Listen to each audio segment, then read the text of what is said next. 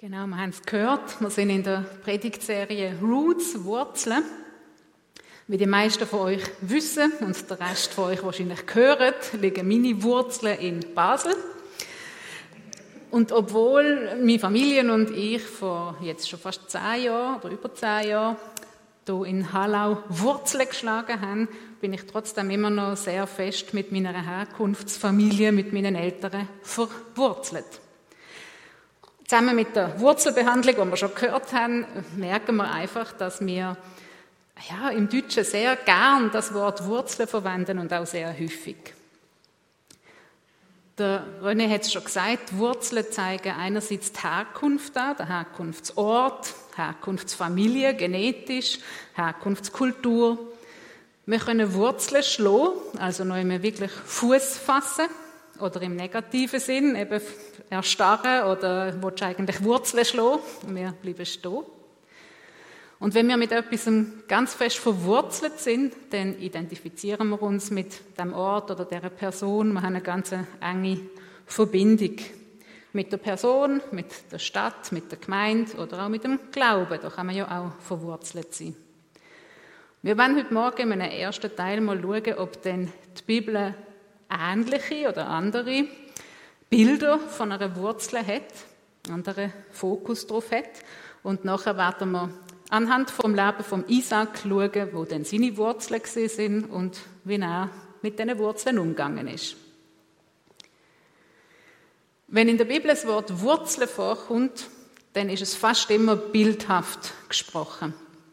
Zum Beispiel im fünften Buch Mose, da lesen wir, ihr wisst ja, Erst lebten wir, also die Israeliten, in Ägypten. Dann zogen wir durch die Gebiete fremder Völker. Ihr wart ja selbst damals dabei. Dort habt ihr die scheußlichen Götzen gesehen, ihre Götterbilder aus Holz und Stein, Silber und Gold. Es darf bei euch niemanden geben, dessen Herz sich heute vom Herrn, unserem Gott, abwendet. Weder Mann noch Frau, weder Familie noch Stamm. Niemand darf hingehen und die Götter dieser fremden Völker verehren. Sonst wächst unter euch eine Wurzel, die giftige und bittere Früchte hervorbringen wird. Wenn ich also bei jemand anderem als bei Gott Wurzeln schlage, dann hat das auf die ganze Pflanze, auf mein Verhalten, auf meinen Charakter Einfluss. Und da geht es noch nicht einmal ums Verwurzelt sein. Es steht ja nicht, wenn dir dann 20 Jahre lang die fremden Götter arbeitet haben, dann wird die Wurzel wachsen. Sondern in dem Moment, wenn sie Gott verlassen, die fremden Götter arbeiten, dann entsteht die Wurzel. Das heißt, wir müssen wirklich darauf schauen, einfach wo wir Wurzeln schlagen, mit wem wir uns abgehen, wo wir uns aufhalten, und zwar auch wenn es nur ganz kurz ist, es hat Einfluss. Gleichzeitig schreibt Genau, eine weiter. Gleichzeitig schreibt der Prophet Jeremia, du, also Gott, hast sie gepflanzt und sie haben Wurzeln geschlagen. Also wenn Gott mich pflanzt, wie kann ich denn entscheiden, wo ich Wurzeln schlage? Und da müssen wir eben schauen, wie es der René gesagt hat, die riesen Wurzeln unter der Erde, die Wurzeln entscheidet sich trotzdem noch, wo sie an zum Wurzeln schlagen. Die geht immer im Wasser nach oder dort, wo der Boden speziell gut ist.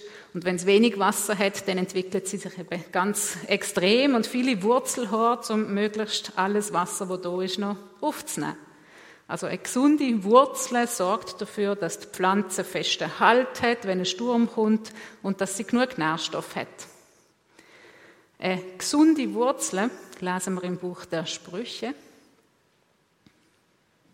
der nächsten Folie, genau. Kein Mensch, der Unrecht tut, hat einen sicheren Stand. Der Gerechte aber hat Wurzeln, sodass er nicht wankt. Also der hat gesunde, gute Wurzeln.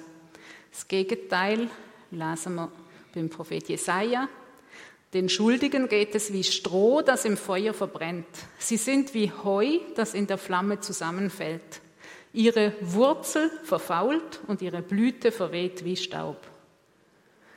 Wenn die Wurzeln also nicht funktioniert, dann geht auch alles andere kaputt. Also die Wurzel ist das Zentrum. Blüten können nicht entstehen, keine Früchte und so weiter. Die Wurzeln ist das Zentrum. Wenn wir jetzt nochmal an meine einleitenden Worte zurückdenken, meine Wurzeln liegen in Basel. Basel ist nie mein Lebensmittelpunkt, mein Zentrum gewesen. Genauso wenig wie jetzt Hallau. Und dass ich mit meinen Eltern gut verwurzelt bin, eine gute Beziehung habe, ist zwar schön und wertvoll, aber es war nicht gut, wenn sie immer noch der Mittelpunkt von meinem Leben waren. Und ich glaube, niemand da innen hat das so verstanden, wenn ich das am Anfang gesagt habe, dass ich jetzt erzähle, was mein Lebensmittelpunkt ist. Und das liegt eben daran, dass wir im Deutschen ein anderes Bild von Wurzeln haben oder Wurzeln anders füllen, als die Bibel das macht. Weil in der Bibel geht es wirklich darum, die Wurzel ist das Zentrum. Das heißt, wir müssen wissen auch, ja, was ist denn die Wurzel? Ich bin zuerst ein bisschen verschrocken, als ich das Predigtthema gehört habe, weil ich gefunden habe, ja, der Matze hat mir gesagt, ich kann den Abraham, Isaac oder Jakob auswählen und ich habe, soweit ich weiß, keine jüdischen Wurzeln. Also, das sind nicht meine Wurzeln, was soll ich darüber erzählen? Aber eben, es geht nicht um die genetische Herkunft, wie im Deutschen oft, sondern es geht ums Zentrum. Und das Zentrum wird im Römerbrief beschrieben, wenn die Wurzel heilig ist, dann sind es auch die Zweige. Und Heiligkeit kommt immer vor Gott. Da ist jetzt die Wurzel, an anderer Stelle wird Saatkorn als Wort Gottes beschrieben, also noch vor der Wurzel. Jesus wird oft als Spross beschrieben, also das, was als erstes nach der Wurzel dann durch die Erde durchkommt. Es geht immer ums Gleiche. Die Wurzel ist Gott. Und das andere Prinzip, wo wir hier sehen, wenn die Wurzel nicht gesund ist, dann ist die ganze Pflanze nicht lebenswert oder nicht lebensfähig. Ich sage es noch einmal. Wenn die Wurzel nicht gesund ist, ist die ganze Pflanze nicht lebensfähig. Wir sind manchmal ein bisschen verpeilte Gärtner, bildlich gesprochen. Wir schrauben an unserem Verhalten und jetzt eben bei der Pflanze war es so, dass man die Äste stutzen, dass man die verdorrten Blätter wegnimmt, dass man sie vielleicht sogar abstaubt, die Blätter, damit sie wirklich schön aussehen. Bildlich gesprochen, ich mache das auch im richtigen Leben so, weil ich habe null Talent fürs Gärtnern. Ich achte mich nicht auf die Wurzeln. Aber bildlich gesprochen machen das wahrscheinlich ganz viele Menschen, dass sie einfach nur schauen, wie sieht es denn aus, wie kann ich mein Verhalten ändern, steuern. Aber die Wurzeln, um die geht es eigentlich. Und ganz viele Probleme oder Sachen, die in unserem Leben nicht rund laufen, liegen eben schon in der Wurzel vergraben. Ich habe hier mal drei Probleme herausgesucht. Das erste Problem war, ich bin die Wurzel. Wenn ich nichts von Gott wissen will, dann ist das klar. Alles Gute muss ich irgendwie in mir selber aktivieren durch Meditation, Yoga und so weiter. Oder ein Spruch, den man auch oft hört, wenn ich es nur genug will und flüssig genug bin, dann schaffe ich alles.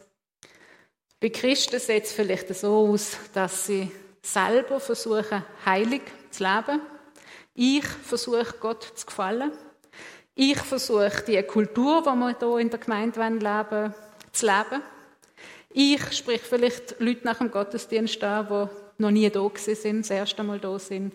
Ich zahle vielleicht nach der letzten kurzen Predigtserie sogar der Zehnte. Aber wenn ich die Wurzel bin, nützt es nicht wahnsinnig viel. Und zwar weder für mich noch für die Gemeinde. Weil ich mag vielleicht gar keine Leute. Und das merkt man, wenn man jemanden anspricht, nur aus Pflichtgefühl. Oder ich bin irgendwo frustriert oder sogar hässig, weil ich mir jetzt etwas nicht kaufen konnte, weil ich das Geld der schon gegeben habe. Also wenn ich die Wurzel bin, bin ich einfach auch extrem begrenzt. Und ich stoße auch immer wieder an die Grenzen. Ich habe dann vielleicht keine Motivation mehr zum Betten. Ich habe keine Freude mehr an meinen Aufgaben. Vielleicht sogar der Sinn am Gemeindeleben, wo irgendwo einfach ja, an mir vorbeigeht. Der fehlt. Viele Probleme fangen also schon dort an, bei der Wurzel, wenn ich die Wurzel bin. Ich bin vielleicht schon seit Jahren Christ und Gemeindemitglied und alles, aber der Ursprung bin eigentlich immer noch ich. Ich entscheide, wo meine Komfortzone endet. Ich entscheide, was richtig und falsch ist für mich. Ich entscheide, wie weit ich bereit bin zum Gehen. Dann das zweite Problem, da ist die Wurzel durchaus Gott. Ich habe mein Leben Jesus übergeben, ich habe mich bekehrt, aber nachher lebe ich mein Leben im Prinzip so ähnlich weiter wie vorher. Das heißt, alle Wasserquellen, die Zufuhr dazu, kappe ich, suche ich nicht, lasse ich nicht zu. Und das heißt, irgendwann wird meine Wurzel halt immer schwächer, bis sie sogar im letzten Fall dann eingeht, wenn sie keine Nährstoffe kriegt. Ich nenne mich vielleicht immer noch Christ, weil ich bin, habe ja mein Leben mal Jesus übergeben und ich bin Mitglied von einer Gemeinde, also bin ich Christ. Aber irgendwie geht das, was in der Gemeinde so vor sich geht, an mir vorbei. Es interessiert mich nicht so. Oder wenn Gott etwas von mir will, das betrifft mich nicht wirklich. Weil ja, mein Leben ist, ist neben der Gemeinde. Das ist etwas anderes. Und es ist nicht so, dass Gott nicht will, zu mir reden aber ich bin nicht bereit zum Losen, weil ich einfach die Wasserzufuhr gehabt habe. Und das dritte Problem, ich habe mein Leben Gott übergeben und ich pflege mein Glauben auch. Ich tue beten, ich komme in den Gottesdienst, lese die Bibel. Aber der Boden, mein Herz, ist zu steinig oder zu hart, als dass die Wurzeln sich wirklich tief verwurzeln. Und das lesen wir im Matthäus-Evangelium im 13. Kapitel, dort wo das Gleichnis vom vierfachen Ackerbau ist. Ein anderer Teil vom Saatgut fällt auf felsigen Boden. Er steht für die Menschen, die das Wort hören und es sofort mit Freude annehmen. Aber es schlägt keine Wurzeln in ihnen, weil sie ihre Meinung schnell wieder ändern. Wenn ihnen das Wort Schwierigkeiten oder Verfolgung bringt, dann lassen sie sich sofort wieder davon abbringen. Das ist ein oberflächlicher Glaube. Und da steht, sie ändern ihre Meinung schnell wieder. Dazu muss man aber wissen, dass damals, so wie auch heute noch in gewissen Ländern, wo es Christsein Einschränkungen nach sich bringt oder sogar Verfolgung, dass damals ich aus der Komfortzone rausgekommen bin, in dem Moment, wo ich gesagt habe, dass ich Christ bin. Wir hier leben in einem freien Land, auch in der Gemeinde, haben wir keinen Zwang. Das heißt, da muss ich meine Meinung gar nicht schnell ändern. Ich kann 20, 30 Jahre lang ein Christ sein, ohne tiefe Wurzeln, ohne dass ich meinen Glauben verleugne. muss. Aber er wird nie tiefgründig, er ist immer oberflächlich. Und man merkt es gar nicht wirklich. Das Problem ist, wenn dann doch einmal eine Entscheidung dran ist, die ich müsste treffen dann ist das so ein bisschen wie beim Gras, beim Unkraut. Haben Sie sicher auch schon einmal gesehen oder gemerkt. Wenn so Gräsli auf Steinli wächst, dann kann man das einfach rausrupfen, ohne dass man Kraft muss aufwenden muss. Es hebt einfach gar nicht. Und die Chance, dass man dann den Glauben aufgibt, anstatt eben Schwierigkeiten zu erleiden oder die Verfolgung zu erleiden, ist einfach extrem groß. Also wenn ich die Wurzel bin, habe ich extrem begrenzte Möglichkeiten, weil alles nur an mir liegt. Dabei verspricht uns Gott, dass bei ihm alles möglich ist. Wenn ich, wenn der Wurzel kein Wasser gibt, keine Nährstoff gibt, dann wird mein Glaube immer schwächer. Und dabei sollte er ja stärker werden. Wir sollten Jesus immer ähnlicher werden. Heiligung. Und wenn der Boden zu hart, zu steinig ist, dann habe ich einen oberflächlichen Glauben. Dabei sollen wir Gott an erster Stelle setzen, was nie der Fall wird sein. Und ich bin fest davon überzeugt, dass wir alle da innen immer bei irgendeinem von diesen Punkten ein Problem haben. Also es gibt niemanden, der kann sagen, nein, das gilt für mich nicht. Denn niemand kann sagen, ich nutze immer alle Möglichkeiten von Gott aus. Ich ähm, pflege mein Glauben immer ohne Pause. Oder mein Glauben ist immer sehr tiefgründig und Gott steht immer bei jeder Entscheidung an erster Stelle. Das wird nicht so sein. Und jeder hat wahrscheinlich so einen Punkt, wo er ein bisschen anfälliger ist. Bei mir zum Beispiel ist der Punkt zwei berufsbedingt nur in der Ferien, aber sonst wäre es wahrscheinlich noch, noch schlimmer, dass ich irgendwo auch Ferien von Gott mache und dann eine ganze Woche kann verbringen ohne jetzt speziell an Gott zu denken. Und dann gibt es einfach noch vielleicht unter euch jemand oder ein paar, die das Gefühl haben, eine oder zwei oder drei von diesen Punkten treffen mich speziell.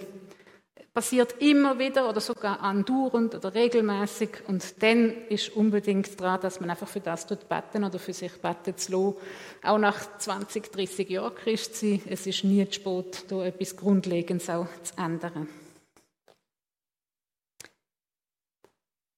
Schauen wir, wie es beim Isaac war. Im Isaac seine Wurzeln ist Gott so, wie er Gott kennengelernt hat. Das ist sicher anders gewesen, als der Abraham Gott kennengelernt hat, und es ist auch anders gewesen, als sein Sohn der Isaac, äh, der Jakob ihn kennengelernt hat. Werden wir noch nächste Woche dann hören. Wie hat er ihn kennengelernt? Ich denke, es ist fast logisch, dass er ihn am extremsten kennengelernt hat bei seiner Fastopferung. Das ist ein Erlebnis, das sicher nicht einfach an ihm vorbeigegangen ist. Da ist ja so gesehen, dass er mit dem Abraham zusammen drei Tage lang gelaufen ist, um noch bei Jerusalem Opfer zu bringen. Und der Isaac hat aber am Anfang nicht gewusst, dass er das Opfer soll sein. Er hat zwar mal gefragt, du Papi, wo ist eigentlich das Opfertier? Und der Abraham hat ihm dann gesagt, ja, das wird Gott schon aussuchen. Der Isaac ist zufrieden mit der Antwort. Und dann lesen wir die brutale Stelle. Sie kamen an den Ort, den Gott ihm genannt hatte. Dort baute Abraham einen Altar und schichtete das Holz darauf. Dann fesselte er seinen Sohn Isaac und legte ihn auf den Altar oben auf das Holz. Abraham streckte seine Hand aus und ergriff das Messer, um seinen Sohn zu schlachten. Gewisse Übersetzungen haben sich ein bisschen verschönert und haben geschrieben, um seinen Sohn als Opfer darzubringen, aber es kommt immer aufs Gleiche raus. Also es ist, es ist brutal. Und meistens hört man Predigten darüber, wie es denn im Abraham geht, dass er seinen einzigen geliebten Sohn muss opfern. Aber wie es im Isaac gegangen ist, das habe ich eigentlich noch nicht so oft gehört. Und der Isaac ist kein Baby mehr gewesen, der hat das mitbekommen. Es ist nicht ganz klar, wie alt das der Isaac war. Da gibt es verschiedene Theorien. So eine altjüdische Theorie sagt, er ist sogar 37 Jahre alt gewesen. Der Grund dafür, weil äh, die Mutter Sarah gerade nachher gestorben ist und man sagt halt ab dem Schock von dieser Geschichte. Andere sagen, er ist gleich alt wie Jesus bei der Kreuzigung, also auch über 30, weil ähm, die ganze Geschichte ja auf Jesus hinweist. Der Bibeltext selber sagt eigentlich nicht viel. Man weiß einfach, dass es nach seiner ähm, Abstillung, also Entwöhnung, mit etwa vier oder fünf Jahren alt passiert ist. Aber wie viel später, weiß man nicht.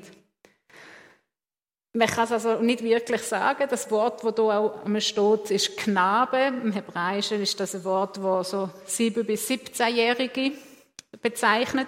Das Problem ist aber, dass das gleiche Wort auch Knecht heißen kann und dann natürlich altersunabhängig. Und ähm, das könnte auch einfach zeigen, dass der Isaac als Sohn im Vater unterstellt war. Also er könnte auch erwachsen sein. Ich persönlich glaube, dass, es, dass er ein Kind, ein Bub, Teenager oder so war. Sicher nicht ein Baby, weil er hätte reden er hätte drei Tage laufen Aber ich glaube jetzt auch nicht speziell, dass es ein Erwachsener war. Man weiß es nicht. Auf jeden Fall hat er sich freiwillig fesseln lassen. Und ich glaube, schon ein Vierjähriger könnte großes Drama machen, wenn er das würde wählen. Also kommt nicht drauf an.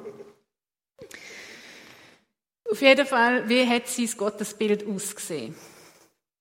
Der Isaac hat gelernt, dass Gott alles von seinen Kindern fordert. Also nicht nur das, was man gern gibt, so einen kleinen Teil vom Leben, sondern wirklich auch alles. Er hat gesehen beim Abraham, wie schwer das ihm das gefallen ist. Er hat aber auch gelernt, dass man Gott bedingungslos folgt, auch wenn es einem nicht gefällt, so wie das der Abraham gemacht hat. Und er hat gelernt, dass Gott für seine Kinder sorgt, dass es sich lohnt, ihm treu zu sein. Denn kurz bevor er gestorben ist, hat äh, Stimme der Abraham aufgehalten.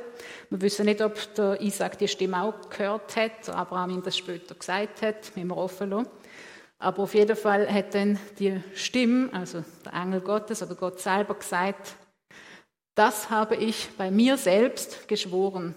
Du hast mir deinen einzigen Sohn nicht vorenthalten. Weil du das getan hast, will ich dich über alle Maßen segnen. Ich lasse deine Nachkommen so zahlreich werden wie die Sterne am Himmel und die Sandkörner am Meeresstrand. Sie werden die Festungen ihrer Feinde erobern. weil du auf mich gehört hast, werden alle Völker der Erde durch deinen Nachkommen Segen empfangen. Also es lohnt sich nicht nur auf Gott zu losen oder zu folgen, weil er einem versorgt, sondern er ist auch großzügig, mehr als man brauchte.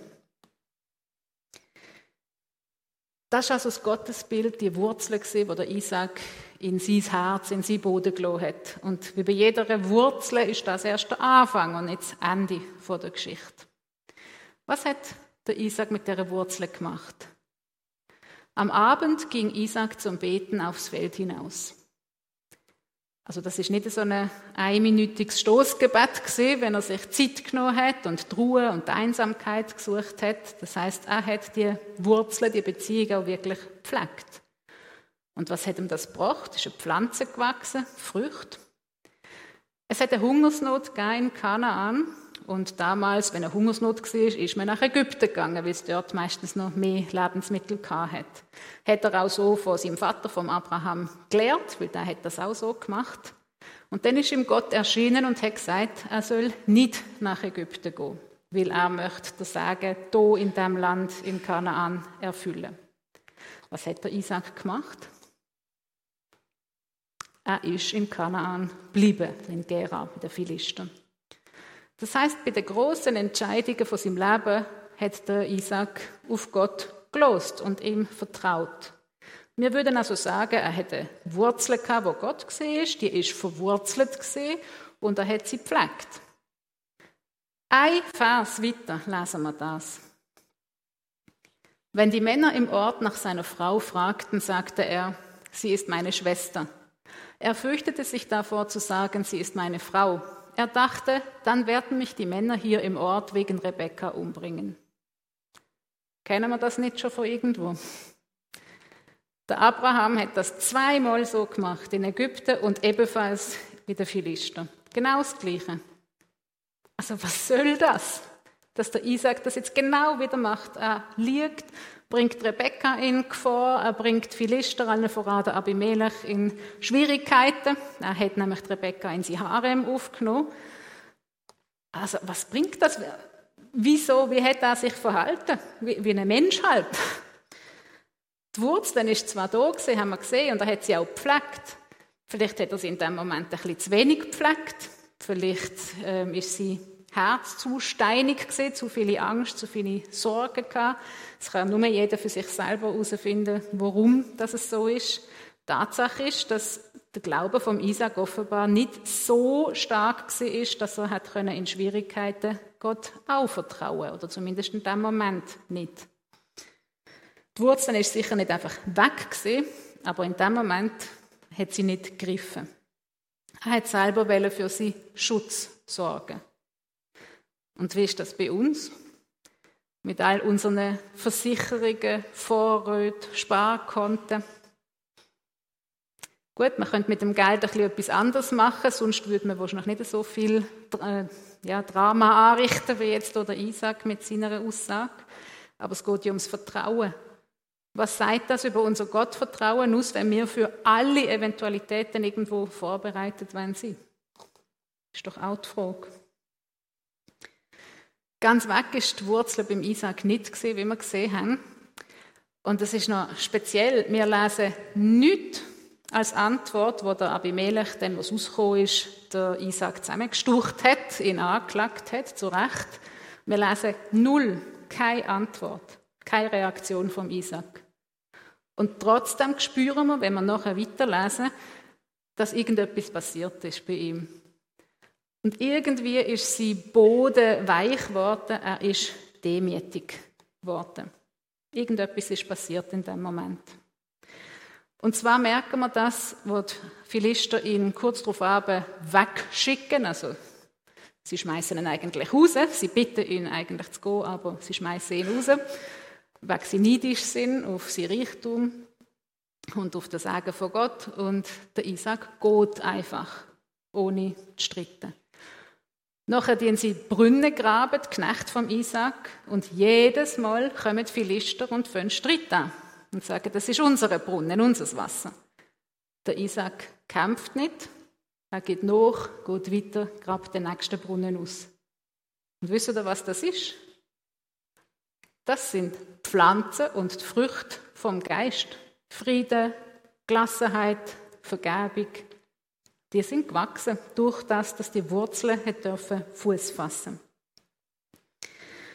Und ein bisschen darauf aber erscheint Gott ihm. Und der Isaac lehrt, dass Gott ihn bedingungslos liebt. Egal, was für Seich er gemacht hat, Gott liebt ihn. Und jedes Mal, wenn man so eine Erkenntnis, so eine Erfahrung macht, dann verwurzelt sich die Wurzel weiter. Und das Letzte, was wir vom Isaac hören in der Bibel, ist, wo er seinen Sohn, Erstgeburtssage, also segnet, und zwar der falsche Sohn, da werden wir sicher auch noch etwas hören nächste Woche. Der Jakob betriegt den Vater, trickst ihn aus. Und was auskommt, da steht einfach, Isaac erschrak. Mehr nicht.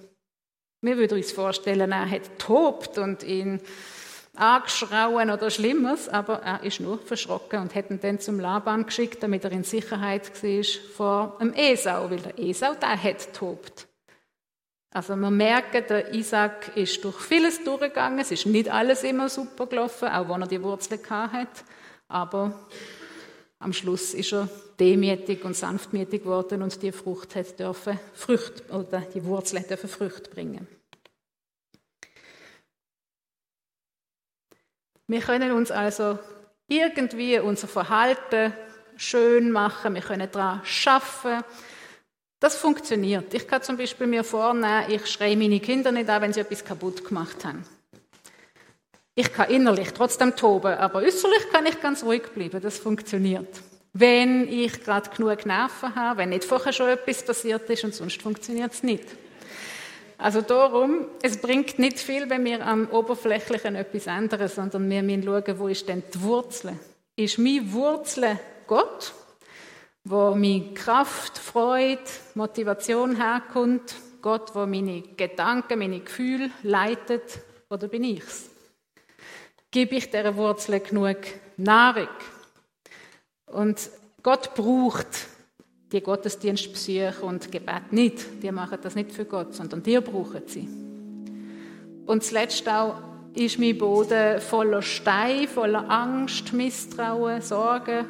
Oder ist er vielleicht hart? Lass ich Gott zwar irgendetwas machen, aber da ist die Grenze. So richtig tief möchte ich mich von ihm nicht verändern lassen, weil ich möchte ja letztlich trotzdem noch Sagen haben. Und ja, einfach das Letzte Veto möchte ich noch haben. Es geht um Wurzeln, das ist das Predigtthema. Darum fangen wir doch an, an die Wurzeln zu denken und wieder zurück zum Wesentlichen kommen und alle die Verhalten und die Kleinigkeiten, die eigentlich gar nicht wichtig sind, ein bisschen auf der Seite zu lassen. Weil in der Wurzel sind die Früchte, das Verhalten, alles angelegt, wenn man die Wurzeln begießt und richtig mit ihnen umgeht. Ich tue noch beten. Herr Jesus Christus, ich möchte dir einfach so für deine Großzügigkeit danken, dass du es uns so leicht machen willst. Wir streiten uns um so viele Kleinigkeiten, sorgen uns um so viele Sachen, die eigentlich komplett unnötig sind. Ich möchte einfach bitten, dass du uns hilfst, wieder zum Wesentlichen zu kommen, zurück zu dir. Und dass du einfach auch jedem Einzelnen hier zeigst, an welchem Punkt ihn betrifft, ob er ein hartes Herz hat, ob er ja, zu viele Sorgen hat, ob die Wurzeln vielleicht gar nicht du bist. Mach unser Herz einfach weich und bereit für dich. Amen.